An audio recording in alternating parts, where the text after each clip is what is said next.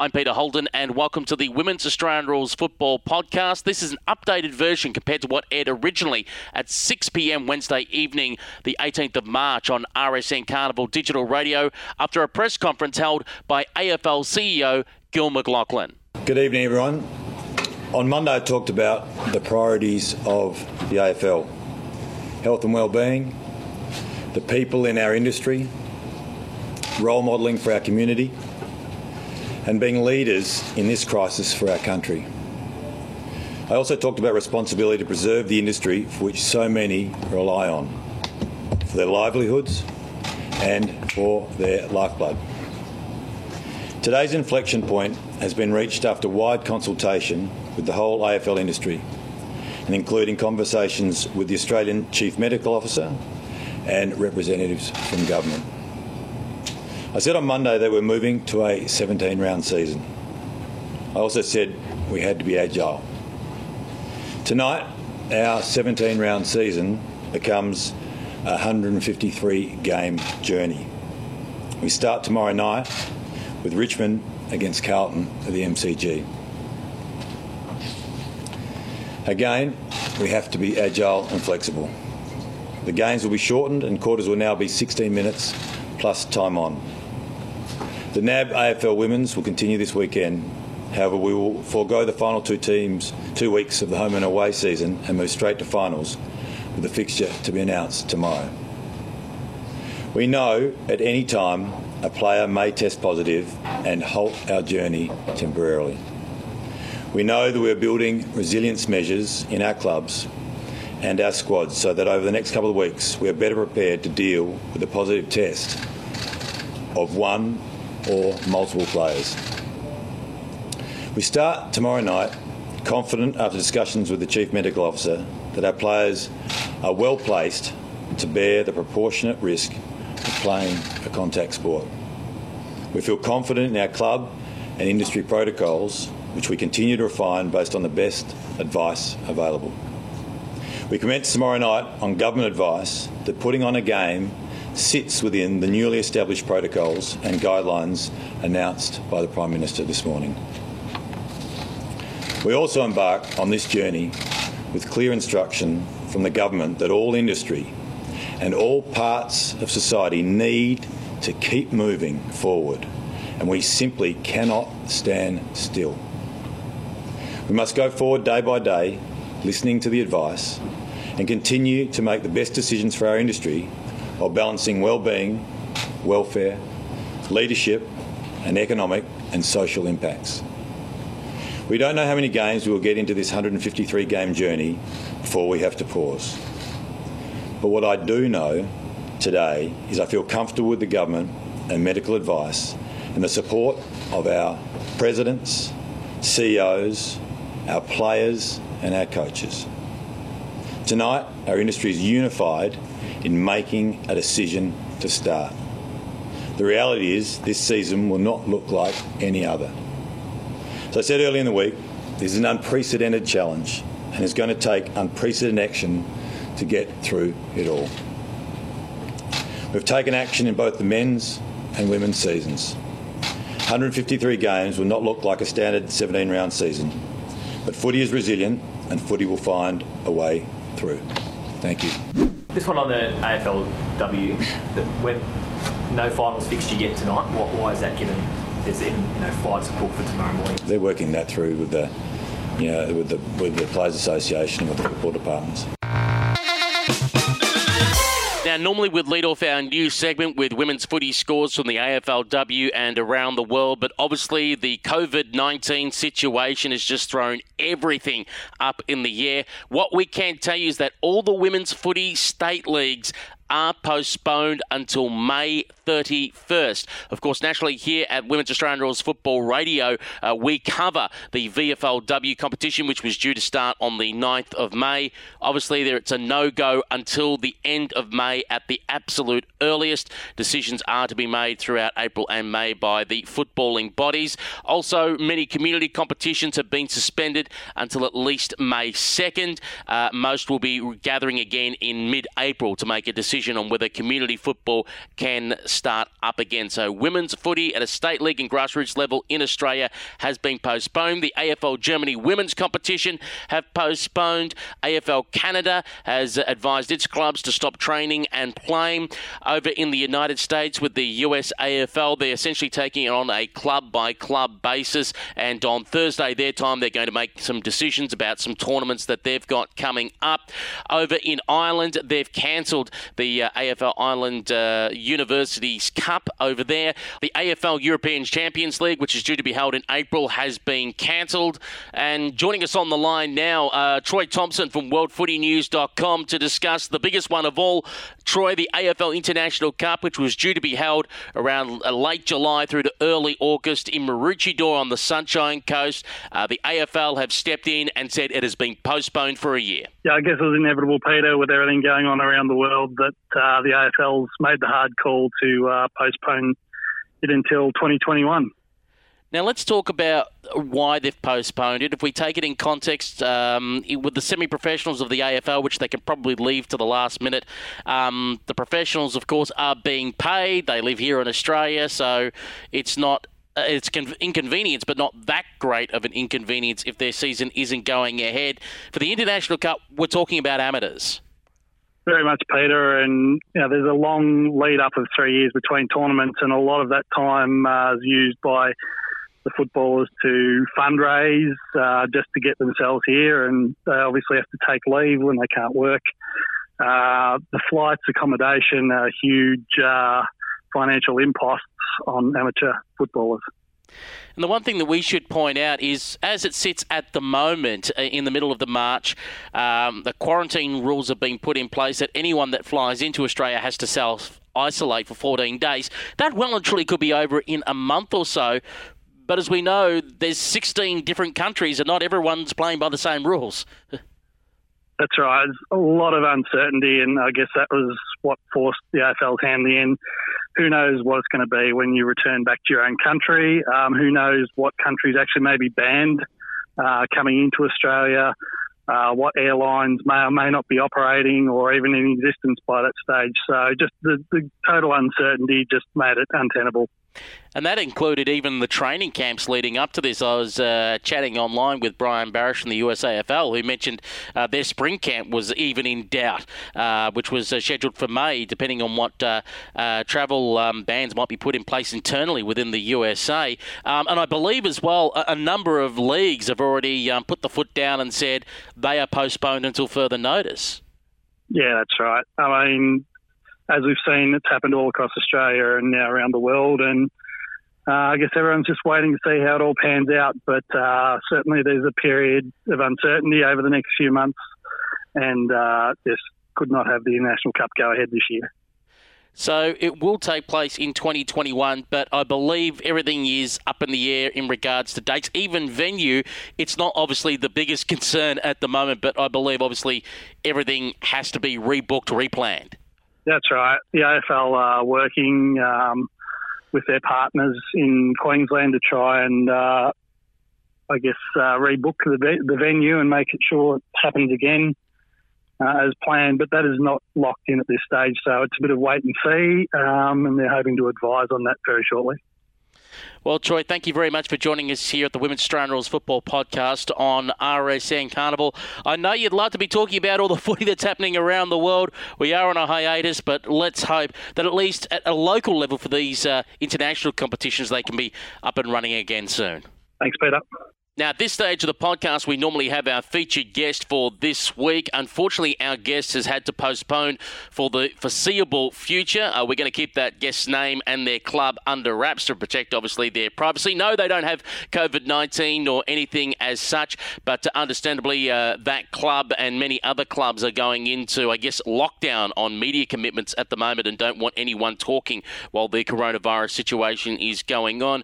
We hope to have that guest back once the situation starts to ease, hopefully in a few weeks or maybe a matter of months. We do hope to find more guests to speak to over the coming weeks, probably more at a grassroots level, and we'll explain more about what's happening with the show at the end of this week's program. So we're going to swap around the order on things, and we're going to bring forward the segment we normally have at the end, Coach Kiwi's Kiss of Death, thanks to the Sweet Kicks Football Academy. And even then, we're doing things a bit differently. Normally, we focus ahead of the week coming up in football. We look a little bit back about what happened on the previous round to give some context for the matchups of the sides that will be playing for the next round. But due again to the coronavirus situation, we're going to spend most of it taking a look back at what happened at round 6 of the AFLW competition. And joining us on the line from the Sweet Kicks Football Academy is Coach Kiwi herself, Lisa Roper. Coach Kiwi, how are you? Hello. Nothing is normal anymore, it seems. My trip back from Melbourne was not normal, I can assure you that. Out of all the things that could happen, you had your own lockdown. At least you were locked down in your truck trying to come back to Sydney. I was. It's not Toyota coronavirus. It's Toyota hiatus virus. I had a breakdown by logic and managed to find a tow truck driver also travelling to Sydney. And so for the next 8 hours, we have become very good friends. And he dropped me at home, and very lovely chap. So Miranda Karimba Towing. Thank you very much for Rodney. He is a fine specimen of person for your business.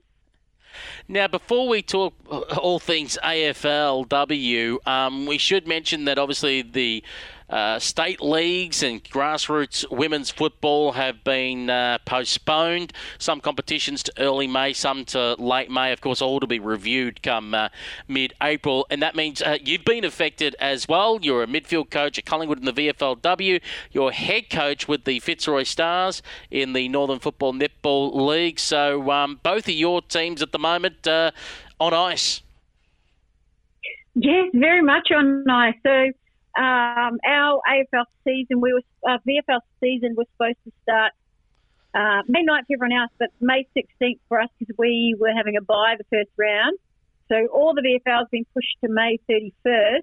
And for Fitzroy Stars, that was going to be April 16th, which current situation has been pushed to May 2nd. So, so we can't train, we can't gather, we can't do anything currently, which is sort of partly why I thought I'd pop back home and see family while I had a few days with just twiddling my thumbs. So what we can do is look what's happened so far, I guess, and that was another round of AFL women's football. It was round 6 played over the weekend. I'm going to focus on first the only game which had some type of crowd in attendance, and you went along to it at GMHBA Stadium. Geelong 3-2-20 went down to North Melbourne 10-6-66. First of all, what was the atmosphere and crowd like for what was going to be the last attended AFLW game for 2020? Yeah, it was a bit surreal actually, because obviously it's a gorgeous field. And they would expect a big crowd. I think the weather perhaps turned a few away. We didn't go down thinking we were going to be history makers, which I've now been told we were history makers, being the last ones able to watch. But yeah, we travelled by the V line down, got a good seat because I was worried about holding on a hard surface. But it was all right. There was a little bit of a buzz in the air. It felt a little bit like North Melbourne's home game, only because they had the banner, they still had a bit of a cheer squad, and they had a large number of supporters, whereas Geelong were in their away uniform, but Geelong only ran out to, I think it was about half a dozen people formed a guard of honour, so no banner, and that half a dozen tried to make some noise. But, it was a little bit bizarre having so few in the crowd, but there was a little bit of a buzz throughout, and I guess it was quite a good game. So people were still, cheering and oohing and ahhing, but best thing, no queues at the toilet or at the bar. Well, it's one way to, I guess, drown your sorrows, particularly if you're a Geelong supporter, because the side was up by 5 points at half-time until they were held scoreless for the second half, and North Melbourne piled on 8 goals, 3, including Jassie Garner with 3 goals. Absolutely huge in that performance. Yeah, she was. And, you know, Geelong really looked organised in that first, especially the first quarter. Their back line, they were man on man or woman on woman, marking up, and they had a +1, and they were really hard to penetrate that kind of defence. And I think the patience that North have and their skill level, they just kept possession and kept toiling away. And, you know, Geelong, credit to them, they started the game with a hiss and a roar and banged in those first 3 goals. And you did think, you know, what's going to happen here? But the quality that North have and their speed on attack is just something to, you know, to admire, really. And they did. They just started that attack, and they started to bring in the goals. And it was really sad to see Nina go down, and you know, and even to see the effects on Malviki. You just felt for them, and that's actually when the crowd went silent. So even though it wasn't a big crowd, we actually all went silent because I guess nobody wants to see anyone do an ACL, and especially one who's just come back from doing an ACL. And then when you see a captain visibly upset, you know that they're just connected in a special way, and you know, Mel quickly got round her team and, you know, tried to pull them together and get them to lift and carry on. But by then, North were already started their run, and North had already started to find those gaps in the defence line, and you know, and Garner was, you know, fantastic. Bruton was solid. Vivian Sad, even though she's not a tall ruck, gee whiz, she did a really awesome job in that midfield for them, but, you know, with her head out against an experienced ruck like Asta. So, yeah, I thought North did a really, really good job in that game.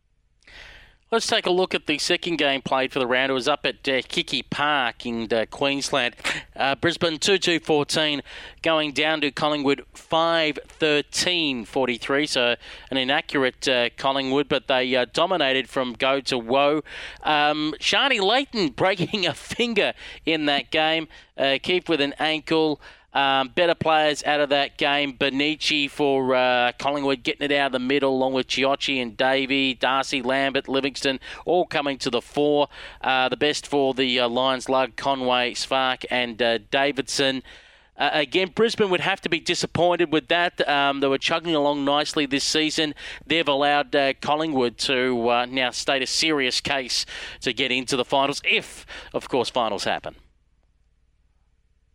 Yeah, it and probably for Brisbane, you know, they had a tough game last week as well, and so they probably really needed to get back on their winning cycle, because, you know, Freo took it to them last week, and you know, it just looked like Collingwood were always going to be a tough opponent, and you know, I think they did a really good job on Jamie Lambert, but the challenge is when you look after one, there's a whole bunch of others that get to step up, and I think that's what we saw in Chiocci and Benici, and, you know, even Bree Davies had a really good run in with the ball. So I think that's the threat that Collingwood have is you know, and North are a bit the same too, is it's just so many stars around the field that can make good use of the football and really drive that team going forward. So it was a good match to watch, and great to see still some fans committed enough to sit in the tree or behind the fence, and the young girl whose parents were there who debuted, it was nice to see that they still made the trip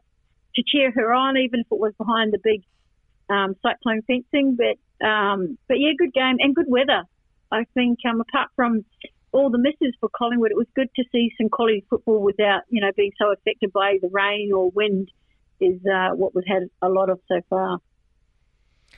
Let's turn our attention to the St Kilda versus Richmond game at RSCA Park, otherwise known as Moorabbin. St Kilda 6-6-42, defeating the Tigers, just the 3 behinds, the lowest score ever recorded in the AFLW, although it was nearly at risk of being beaten by the West Coast Eagles, which we'll talk about a little bit later on.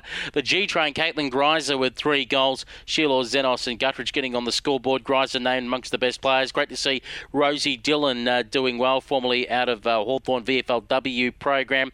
The best for Richmond, Conti, Campbell, Monaghan and Ross. Brennan didn't play that game due to concussion. She's actually been ruled out for the rest of what would be the standard AFLW season with concussion. Mon Conti, there's the photo or image of her essentially shedding a tear as she walked off the ground after that game. Is it tears of regret for making the move to the Bulldogs, to the Tigers, who have, yes, they've had their injury woes, but they've seemed to have been a shambles to start this, to start their term in the AFLW? Yeah, that's a tough way to read into it, but you know, I know a lot of people are. I thought she was outstanding, you know, and she has been really good. You know, most of their games, really. She just needs a few around her to read her, or continue working with her to take that ball forward. I'd love to know what her GPS has done, because she just seems to cover a lot more ground than probably what we've seen from midfielders as well. She's very fast, but up and back, and very composed with the football. Certainly Richmond will be happy with whatever money they spent on her, because I think she's an ace player. But sometimes when you give your all and your adrenaline is up and you know your season is running short and you just want to put everything out there, sometimes you do get visibly upset if you do not get that win. And, you know, maybe it's starting to take that toll that, you know, their season is closing out and they've got less and less chance of getting their inaugural win. So it could have been a little bit of that, a little bit of exhaustion. Who knows, she might have got a kick in the shin. That also makes you cry. But yeah, Richmond really struggling to pull it together as a team unit. You know, they're getting some use of the ball. They're just not making really good use. And I thought St Kilda did really well as a team. You know, they've got McCarthy out, they've got some good players missing, but collectively others are stepping up, and that's probably something we expected from Peter Seale's coaching, is not have particular stars, but just to make them all play as a champion side. And I love the way they're playing. And, you know, it's great to see the big guys like kicking such big ball into the forward line and goals. And, you know, they are exciting to watch. I wanted to go to that game, obviously. I'm sure thousands did. But such is life. But it's on rerun, so you can just keep tuning into the app. A game that was held in Alice Springs, which the Indigenous people would have loved to have got along to and watched, but of course, due to the lockdown, no one was able to attend. Melbourne 3-6-24, going down to Carlton 6-4-40. A disappointing loss for the Demons. It always seems to be every year when the Demons look like they're the form side and flying along, they just drop the odd game and it comes back to bite them. Of course, dropping the game against St Kilda, now dropping the game here against Carlton. Melbourne, the side that seems to blow its chances. Yeah, and you know, last week we talked about this game and I said I tipped Carlton because I don't think Melbourne go well at Alice Springs. And yes, again, they went there and, you know, just didn't stand up like Carlton did. Sadly, there was another ACL amongst them, which I think takes Melbourne's tally to 5 this season, which is really heartbreaking, just for that club, especially if you're a supporter of the Demons alone. But yeah, it looked like it was good weather. I know there's a couple of fans in Alice who are looking forward to going to the game and have been waiting for this game, but it wasn't to be. And again, there were people in their cars and beeping horns and hiding behind the fences and yelling out, which was pretty good to see some committed fans up that way. The better players out of that game, Prasparkas for Carlton, red hot favourite, I reckon, for Carlton's best and fairest back to back, and maybe a smoky for the league best and fairest. Nat playing Dalton, McAvoy, Harrison, Lalofi. Best for Melbourne, Paxman, Hoare, Gay, Sheriff, O'Day and Pearce. Lampard, left knee injury out of that game. Goldrick also doing a leg injury. So more injury woes at the Melbourne Football Club. Like they didn't have enough already to be worried about. The Western Bulldogs and Fremantle met at VU Whitten Oval in the highest scoring AFLW game. And what a cracker it was. Fremantle coming back to win 10-6-66 against the Bulldogs, 8-3-51. Just when it seemed that the Bulldogs were going to be on the verge of an upset, they couldn't quite hold on. For the goals for the Doggies, Blackburn and McLeod 2, Munyed, McCarthy, Berry and Marshall. Goals for Fremantle, 3 for Sharp, 2 for Clifford, Cara Antonio, Miller, Pugh, Ebony Antonio and Flood. Huntington named amongst the best for the Western Bulldogs, along with Blackburn and McCarthy. Bowers, Ebony Antonio and Gooch named amongst the best for Fremantle. What an absolute ripping game it was, and it was just disappointing again because of a lockout. No crowd was there to see an absolute corker. Yeah, and it was a beautiful sunny afternoon in Melbourne, which is very rare as well. But, it was a cracking match. It was interesting that Freo would rest Roxy Roux after only 5 rounds. She's been pretty key for them, but it just let the others stand up, I think. And Bulldogs probably, were started to see some things in that game that we thought they could do. And round one, they showed some really good football and some really good structure and linked up really well. And we haven't seen that since then. So it was good that they started to put that together. And, with Danny Marshall, her height, making some use of that in that forward line too. And then the young players, Georgia Stathis and Lagoya, like these youngsters, how exciting are they to watch too? But it was tense because even up to this game, I have tipped correctly so far, and I thought Bulldogs were going to get me, but I think credit to Freo to come back like that. I think just shows that we're seeing a different Freo team. They've learnt from last year, and they're able to come back from behind, and they're able to still get the job done and play some good clean footy. And so I did tip this one correct. Like you mentioned, up to that point, you tipped correctly so far, and then the unforgivable mistake. You went against your own side. You tipped Adelaide to beat GWS, and in Adelaide, the Giants won 4-2-26 to 3-3-21. Goals for the Crows, well, by a former Giants player, Gum with 2 and Ratchich. The Greater Western Sydney, Staunton kicked 2, Hicks and Tully getting on the scoreboard.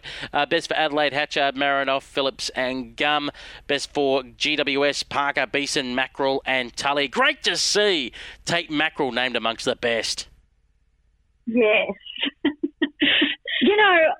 Last week, I don't know if you play this back, you would hear me say, I didn't know Adelaide Giants, maybe Giants, maybe Adelaide, maybe... And I went Adelaide. All through the game, I thought I had tipped Giants, so I was still cheering Giants on to keep my correctly tipped record for the week. And when I then the next day checked that I'd actually tipped Adelaide, I was not impressed with myself. So let's take a look at the final game of the round, West Coast versus Gold Coast.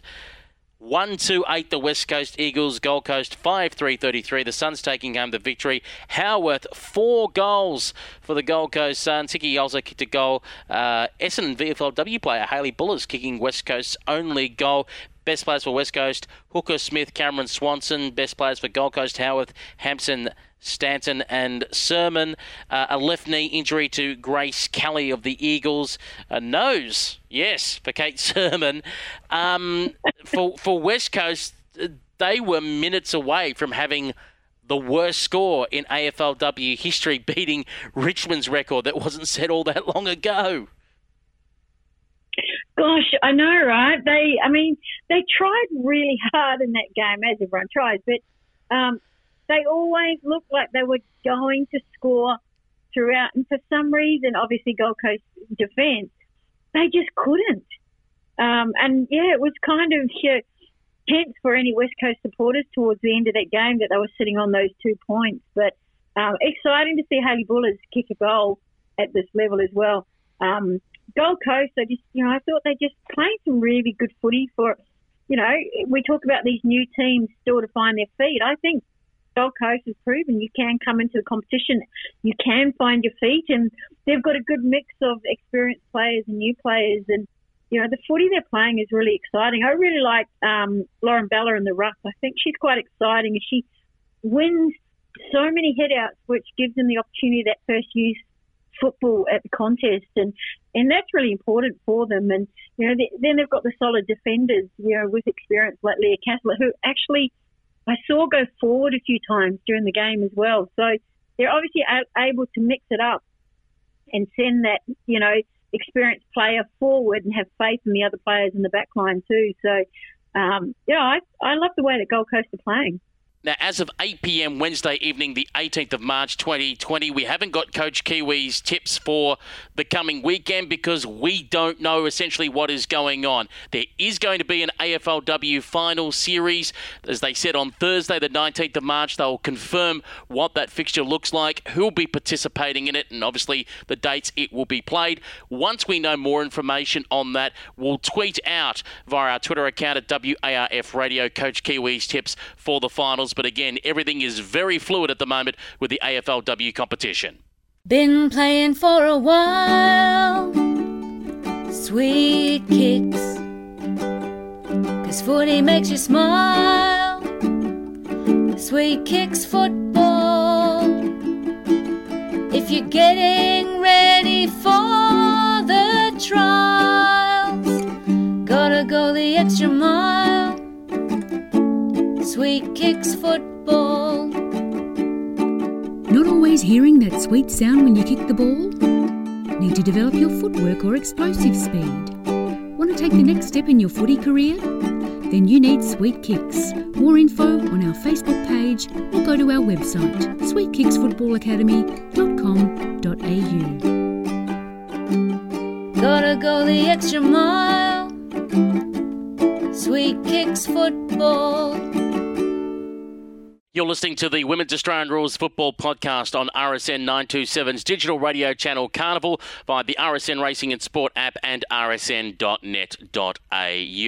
Before we take a look back at the latest round of SANFL women's football, let's quickly take a look at some news out of the AFLW, not to do with the coronavirus situation, but the match review officer and, of course, the NAB AFLW Rising Star nominees for the week. 5 charges were laid by the MRO. They include Asta Connor of the Geelong Cats. She was charged with striking Vivian Sard of North Melbourne. She has accepted a $700 fine with an early plea.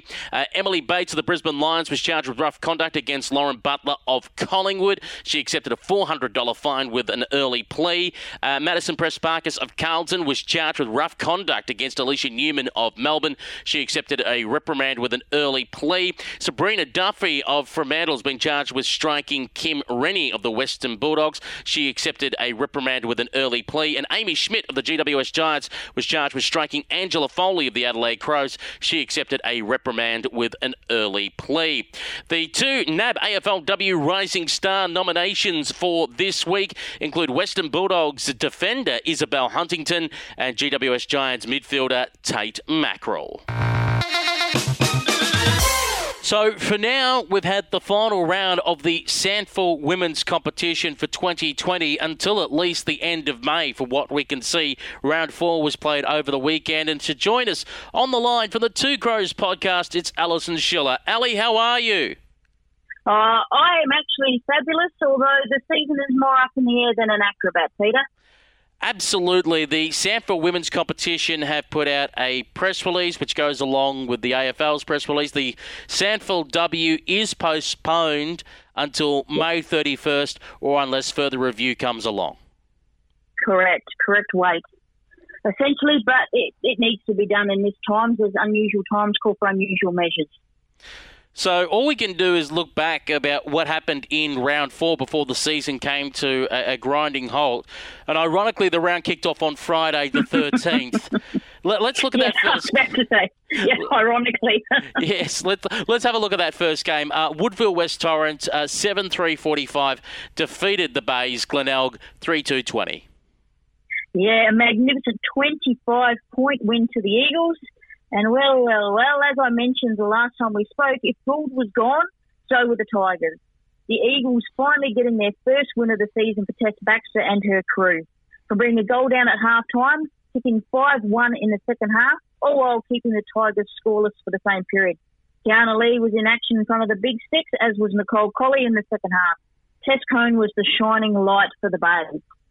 The goals there for the Eagles, Colley 3, Lee 3 and Walker 1. Glenelg, Althouse 1, Kenny and Speechley with singles. For the team stats there, just having a look for the Eagles, we've got the tackles, they led 99-78. They led the way in scoring accuracy. Hit-outs amply helped there by Ree Metcalf with a good flogging of 43-28. Also led the inside 50s and the rebound 50s. For Glenelg, they actually did quite well here. Disposals, kicks, handballs, marks and clearances 30-24. They just couldn't get it done. The best for the Eagles, Metcalf, Zekovic, Lee, Colley and Forby. For Glenelg, Cohn, Armitage and Moon. This win and the fact that the Eagles had several close losses has actually propelled them not only off the bottom of the ladder but also up into sixth place. The Tigers, on the other hand, fall unceremoniously to seventh. But it wasn't all good bad news for the Tigers, with Tess Cohn taking out the round 4 SANFLW Powerade Breakthrough Player Award for round 4. Let's look to the Central District versus Sturt match. The Bulldogs 2-3-15 went down to the Double Blues 4-2-26. Yes, now that's two on the trot for young Sturt. They're sending them into unfamiliar territory there, Peter, the top four. They won by 11 points, and Georgia Bevan helped Sturt with a fast start, along with the team kicking 3 in a row, while the Bulldogs had to wait for Caitlin Rosenzweig to make an appearance to get it through the Big Six before half-time. And yet another one in the final, being their only goal kicker. Luckily, Sturt got the job done early, as they were scoreless in the final quarter. Crowell's had another great game with 23 disposals, 3 tackles, 10 clearances and a goal. Bevan, as usual, put in a great effort. The tackle effort, 85 to the Bulldogs, was notable, but couldn't convert their inside 50s, which they had more of. Smith and Rosenzweig worked hard. The goals there for Centrals, Rosenzweig with the 2. Singles for Sturt, all for Bevan, Firth, Crowell and Swan. Team stats for Centrals, tackles 85-55, as mentioned before. Inside 50s, 23-16. Probably a lot left ruling there for Centrals. Disposals, kicks and handballs. The Sturt disposal efficiency marks scoring accuracy of 67% versus 40%. Hit-outs, clearances and rebound 50s top them off nicely. The best for Centrals, Rosenzweig, Smith, Butler and Brugette. For Sturt, Proud, Bevan, Boltes, Kuiper and Dawes. With Eagles' first win, it relegated the Bulldogs to last spot on the ladder, while Sturt became a mover and a shaker. There were two games on the Saturday, and they were both squeakers. We begin with the first game. West Adelaide, 3-5-23. Drew with Norwood, 3-5-23. Yeah, get your coloured pencils out, Peter, because it is a draw indeed. The Bloods had victory in their sights, but unfortunately for them, Norwood didn't get the memo and mounted a comeback to finish the game on a level pegging. Goals to Gould from a loose ball and Hiscock from a free 15 metres out got the scores level. And Killian from Westies did her best to charge through, but Norwood eventually held them at bay. West will be bitterly disappointed as they led the whole day. Killian, Martin, Newman did their best to keep it that way, but alas, it wasn't meant to be. The goals for West were Elsgood 2, Culhane 1. For Norwood, Breed 1, Gould 1 and Hiscock 1. Team stats for West. Disposals, kicks, handballs and tackles 69-58. Inside 50s was where I think the opportunity was missed. They led the way there 30-20. For Norwood, contested marks 11-5, hit-outs 23-11, clearances and rebound 50s at 27-16. The best for the West, Martin, Newman, Killian and Culhane. For Norwood, Xander had a fantastic game with 23 disposals, 7 tackles, 3 clearances, 3 inside 15s. And also their ruck there, Leah Cutting, the champion as always, 50 disposals, 6 tackles, 22 hit-outs, 2 clearances, 4 inside 50s, and a rebound 50 to boot. Honorary mentions there to Armistead and Halfpenny. Wested in third, while the Redlegs are still in fifth. And for the last game of the round in the foreseeable future, South Adelaide 3-3-21 were defeated by North Adelaide 4-1-25. Yeah, 4-point margin there, Peter. So was it the grand final preview or was it actually the grand final? Well, another point, after having a look at the contentious goal that gave the Roosters the win, I think the Roosters might be a little bit lucky there was no score review facility available. which is incredibly unlucky for the Panthers, who led all but the last 8 minutes of the game. The Master and the Apprentice look set for fantastic future battles. Nicole Campbell and Jess Kirk each hit the scoreboard for South, with Crows and Campbell standing out from the competition. Ex-South player Christy Harvey was providing intercept marking, which kept North in the game. Ewings unfortunately sustained an injury, but did manage to kick a goal prior to this occurring. Dorsey and Daniel had plenty of it for the Roosters. Hope showed a clean pair of heels for North. Campbell and Kavoris played well, and Courtney Barry had a fantastic game with a team high at 23 disposals. The goals for the Panthers there: Kirk kicking along nicely with 2, Campbell with 1, the North, Baltrop 2, Castle 1, Ewings 1. The team stats, the Panthers and the Roosters, not surprisingly, were pretty even. Panthers took the chocolates with tackles, clearances and inside 50s, and this is probably what will hurt them the most, 31 to 16. But again, the scoring accuracy is what let them down, which Roosters led the way there, 80 to 50%. And Roosters also took out marks 40 to 26, rebound 50s at 26 to 12. They're all in a telling story for them. The best for the Panthers: Barry, Campbell, Kavoris, Tahu and Charlton. For the Roosters: Harvey, Daniel, Gorty, Pope, and an honorary mention there to Ash Woodland. There could be only one, and the Roosters remain on top of the perch, while South sits comfortably in second, Peter, which was a fabulous battle, but unfortunately possibly a little bit marred by that contentious goal. Well, Ali, thank you very much for looking back at round 4 of the SANFL women's competition and the SANFL women's competition to date. As we said, your tips are on pause because we don't know when the competition is going to start again, if it starts, and in what shape it will take. All that we can say is we wish you and your family, of course, all the safety and all the best wishes as we go through this situation over the coming weeks and possibly months. And may your toilet rolls be plentiful. Keep a clean pair of heels and you'll be just fine, Peter. We are the Australian Literacy and Numeracy Foundation, striving to empower our most marginalised communities through literacy and education. Literacy is having a voice. Literacy is opportunity. Literacy is dreaming big. Literacy is freedom. Today, you can help end inequality and give every child access to our life-changing and proven literacy programs. Your support is vital. Donate now at alnf.org.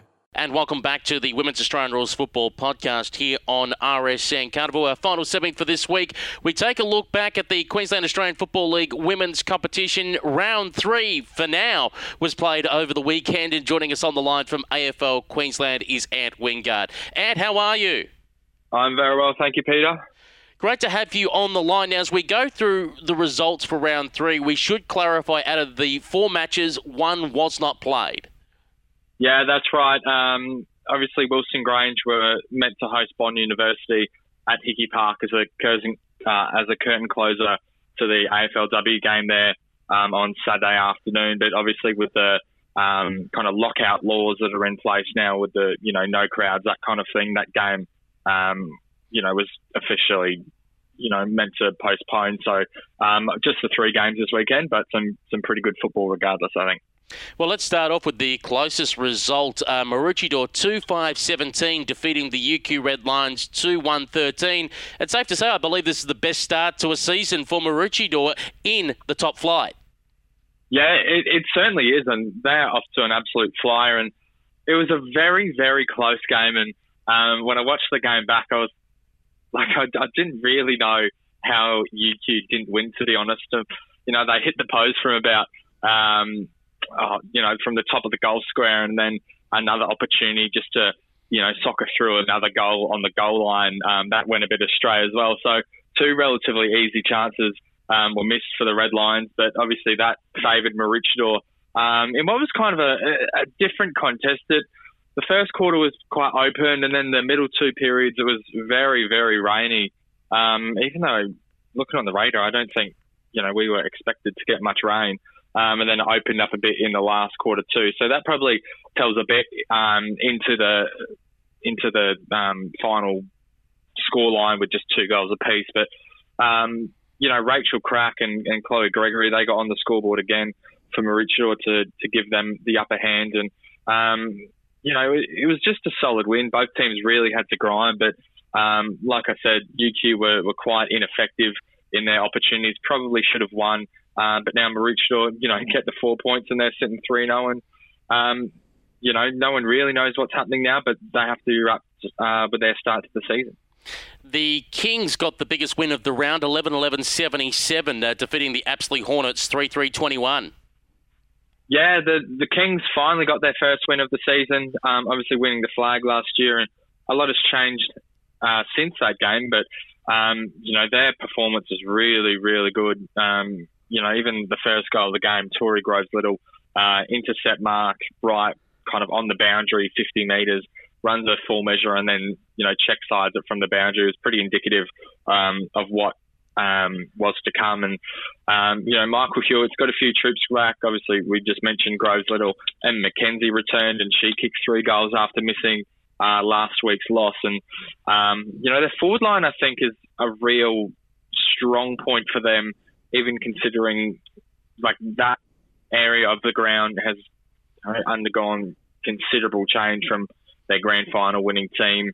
You know, Emma McKenzie kicked the 3. She normally plays in the ruck, but with the likes of Talia Hickey and Hannah Hillman, who wasn't there on the weekend, but has been kind of leading that ruck stock for the Kings. Obviously, in there, McKenzie's had to play forward.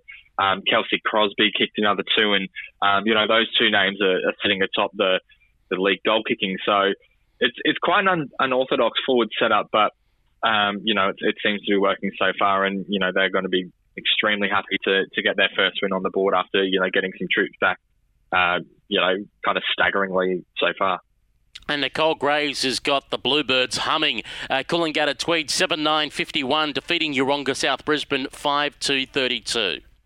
Yeah, this one was quite surprising, I thought. I thought, you know, just watching games over the first 2 weeks, I definitely thought Yeronga were really probably the best side in the competition. So, you know, it's a great performance for Coolangatta to get the win there. And obviously, you know, they and now Maroochydore are the only remaining undefeated teams. And like you said, Nicole Graves has got them playing some really, really great footy. And I just wanted to touch on some players that have kind of helped transform the Bluebirds so far. A young girl, Ebony Peterson, she plays in the midfield and she just gets the ball and moves it forward, runs her full measure. And she did that about, you know, half a dozen times against the Devils. And I really think that went a long way, you know, into the Bluebirds getting the win because, you know, their midfield really, really works on top, and which is quite surprising because I know I said last week Yeronga probably have the strongest midfield in the comp, and, you know, obviously Gabby Collingwood missed the game. She's injured, but they gained back Zanchetta. Maddie Goodwin's still there. Sarah Duncan. So they were really, really strong, but that was really where Coolangatta kind of willed themselves ahead, and they played really fast footy, and that allowed, you know, the likes of Alani Eddy and Uma Brennan to, you know, capitalise in the forward 50 and jag some goals, and, you know, they ran away in the last quarter and won. So that means the ladder looks like this after 3 rounds, and it's strange to say after 3 rounds because the season started earlier than it normally does, and at the moment is pausing. So Maroochydore 3-0, Coolangatta 3-0. They're 2 undefeated sides, then followed by Yeronga South Brisbane on 2-1, then Bond, Cooperoo, Wilson Grange, UQ Red Lions, and the Apsley Hornets. It's a bit strange to say, isn't it, Ant? Because in years gone by, the season wouldn't have even started yet, like VFLW, AFL Sydney, etc. So I guess on one bright side, we have managed to get at least some games in. Yeah, that's true. And I think, you know, considering it had started early, it was probably harder for, you know, the powers that be to make a decision for those competitions as well. And obviously a blanket rules come in, but, you know, at least the girls have had some kind of match fitness, especially those, you know, Jade Ellinger at Cooperoo, who's played all the games so far, who's, you know, trying to get into that AFLW side. You know, to have, you know, 3 games and obviously 2 for Grange and Bond Uni, you know, it's pleasing.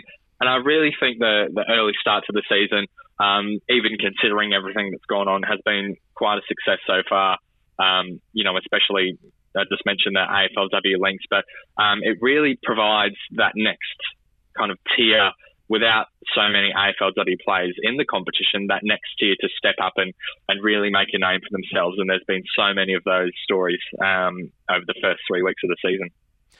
Well, Anne, thank you very much for joining us here at the Women's Australian Rules Football Podcast on RSN Carnival. We obviously can't take your tips for the next round because we don't know when that's going to be. We hope to speak to you within weeks, not months, depending on how this situation unfolds.